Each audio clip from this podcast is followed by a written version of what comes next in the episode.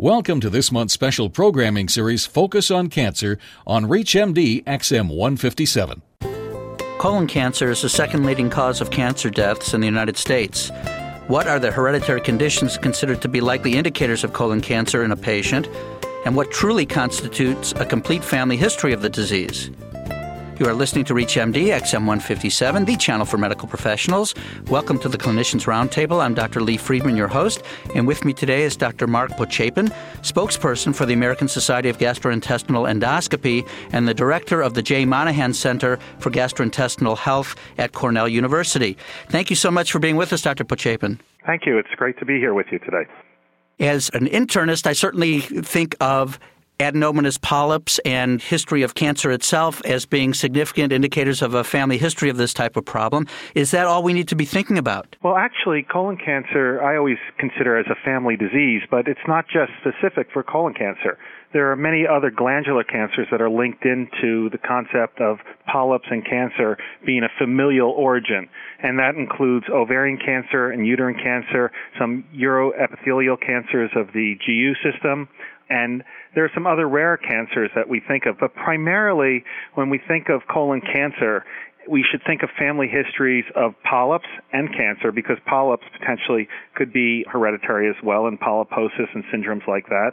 And also a lot of the female type of cancers, primarily uterine and ovarian.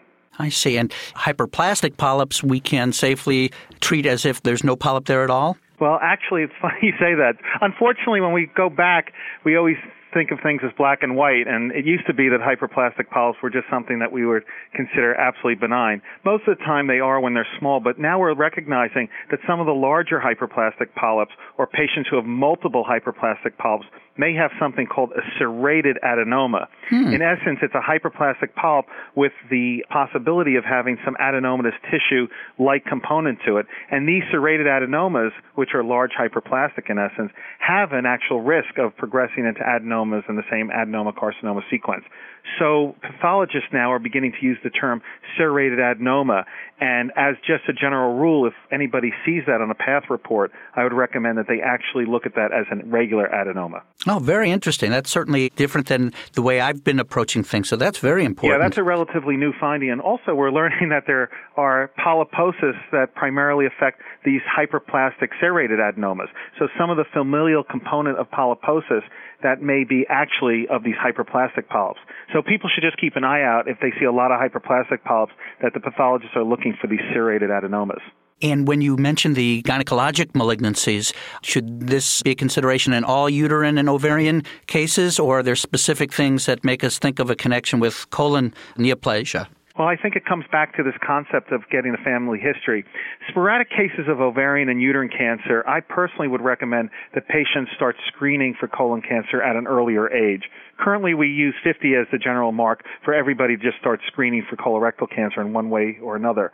But if there is a history of cancer in the family, we can talk a little bit more about that. But if that history includes ovarian or uterine, I actually make the recommendation in a first degree relative to start at age 40, the same way if a first degree relative had colon cancer.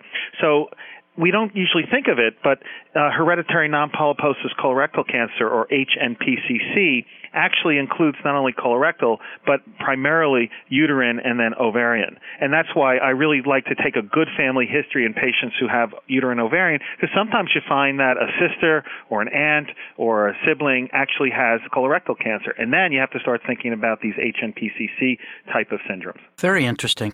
And then when you say family history, certainly first degree relatives, is there a point in going beyond first degree? Yes, actually, the national recommendations, which have recently been updated, but the national recommendations really suggest that anybody who has a first degree relative or even potentially a grandparent or a cousin should at least start thinking about the family history.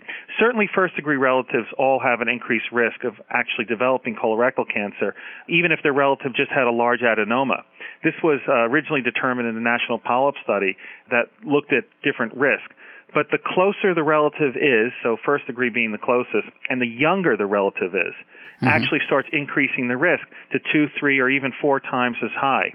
So if you have a young first degree relative, let's say a parent who, God forbid, died at age 40 from colorectal cancer, then your risk of developing colon cancer is much, much higher even a grandparent, if they were younger, potentially could pass on a trait that could be picked up and skip a generation. So it's sometimes not obvious. The first degree relatives we have very specific guidelines for. You mm-hmm. start screening at age 40 or 10 years before the youngest person who had the cancer. And as I said, it doesn't necessarily mean just colon cancer. If someone, for example, had a uterine cancer at age 40, you might start screening for colorectal at age 30, mm-hmm. first degree relative. But as it starts getting out to cousins and to grandparents, it becomes a little tougher. Usually the recommendation is if someone has a colon cancer over the age of 60, that you start at age 40, but if that's negative, then you would go 10 years as your follow-up, which is the usual follow-up we do.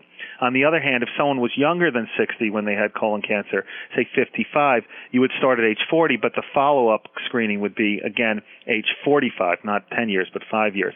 And all the screening recommendations for anybody with family histories or high risk would be colonoscopy, not the long list that we currently have that includes things like barium enema and flexible sigmoidoscopies and things like that. And virtual colonoscopy also would go in that category as not being. Well, as of yesterday, when the national guidelines came out from the ACS and what's called the Multi Society Task Force, which include all the GI societies and also the American College of Radiology, I think now these guidelines split the concept of screening into tests that detect adenomatous polyps and cancer and that includes FlexSig, colonoscopy, double contrast barium enema, and now the CT colonography, also known as virtual colonoscopy. And then the tests that detect cancer, these would be the fecal based tests such as the guaiac fecal occult blood test or now the new immunohistochemical fecal occult blood test. So tests that detect microscopic or occult blood in the stool would be tests that detect cancer. Mm-hmm. And added to that list now is the brand new stool DNA test, which has been around a little bit, but has been included as a test that detects cancer. But I think the emphasis for colorectal cancer has always been prevention. And the only way we're going to prevent the disease is by finding the polyps. That's why the American Society of GI Endoscopy really tries to focus on the final common pathway, which are these polyps. Everything that we do for screening is really focused on finding the polyps. And the nice thing about a colonoscopy is that at least with a colonoscopy, not only can it be diagnostic, but it could be therapeutic. Because if anything turns positive, obviously you're going to need a colonoscopy to remove the polyp.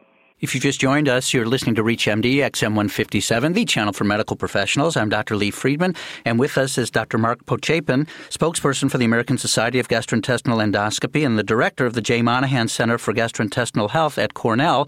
And he is discussing with us the implications of a family history of colon cancer and stressing to us that that needs to be defined in a broad manner. Dr. Pochapin, at this point, are there any leads toward genetic testing Yes, actually, I think one of the things that we could stress to people practicing primary care is the importance of this family history, of getting the history. Patients sometimes will not present a family history because they think it's not important. You'll ask about is there family history of cancers, and they might not think that family histories of polyps, for example, mm-hmm. or of different types of cancers might be important. So once you start getting that clustering, I always recommend getting a genetic counselor involved if we're thinking about genetic testing.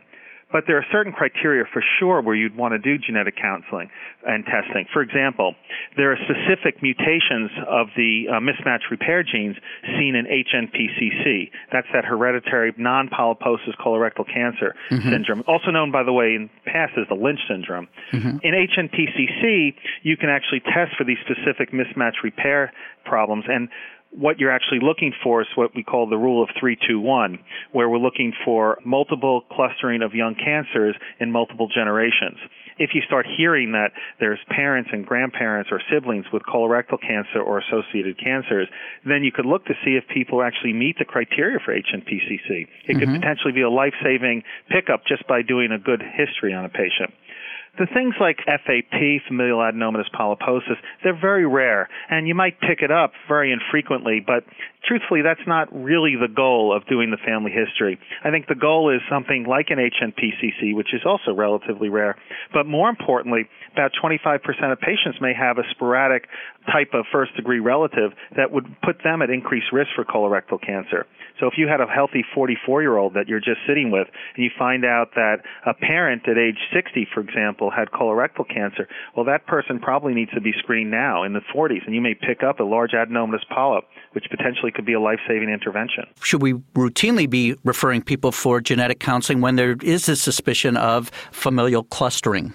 Personally, I say yes, mm-hmm. because I think that as primary care providers, it's very difficult to spend the time with a patient really going through what all the possibilities are in terms of genetic testing and what the nuances of the genetic testing are. It's also very difficult to keep up to date with all that information, whereas a genetic counselor is trained in doing that.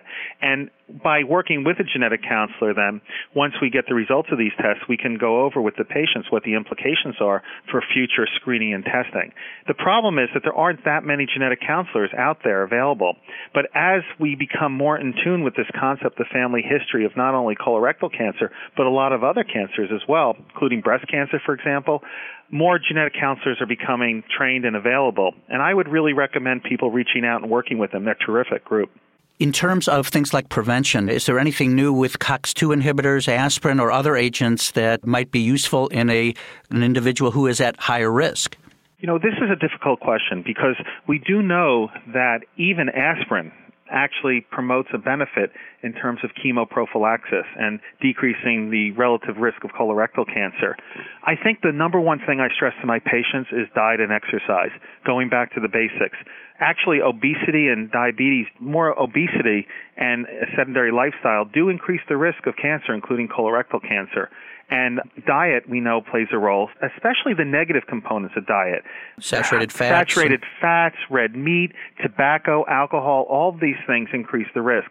I always start with a healthy lifestyle because I think that's something that promotes a benefit way more than just colorectal cancer, but for heart disease and diabetes. And so the concept of health and wellness, healthy lifestyle, healthy diet is sort of the first place to go with cancer prevention as well. Then there are specific things. Now, aspirin does promote a benefit.